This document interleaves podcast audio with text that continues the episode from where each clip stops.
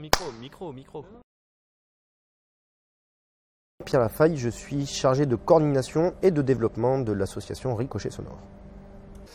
Je suis Arnaud Pécastin et je suis chargé de mission et communication au sein de l'association Ricochet Sonore.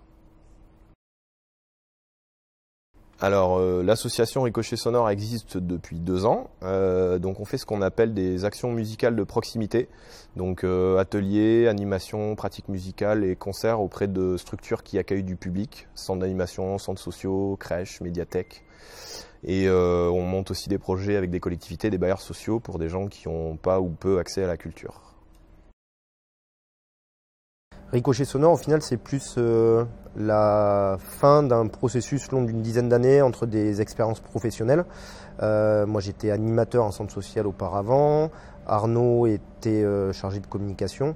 à côté de ça, on s'était occupé d'un festival notamment.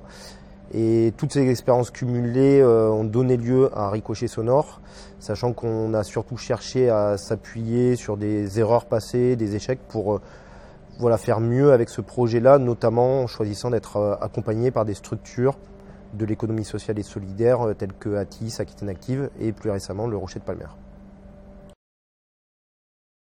Alors en février, en février 2016, on a monté la création d'un spectacle jeune public grâce à l'aide à la création euh, de la ville de Bordeaux.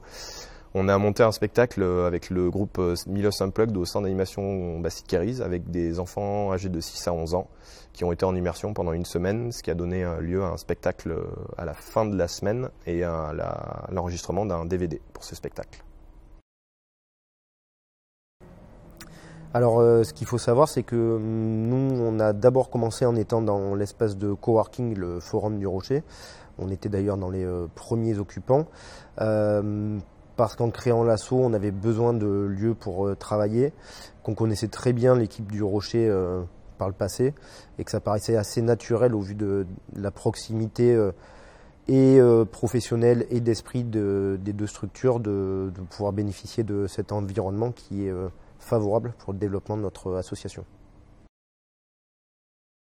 Dernier coup de cœur, la Rock School Barbet, le concert d'O2N avec en première partie nos copains de l'équipe de foot. C'était une sacrée claque.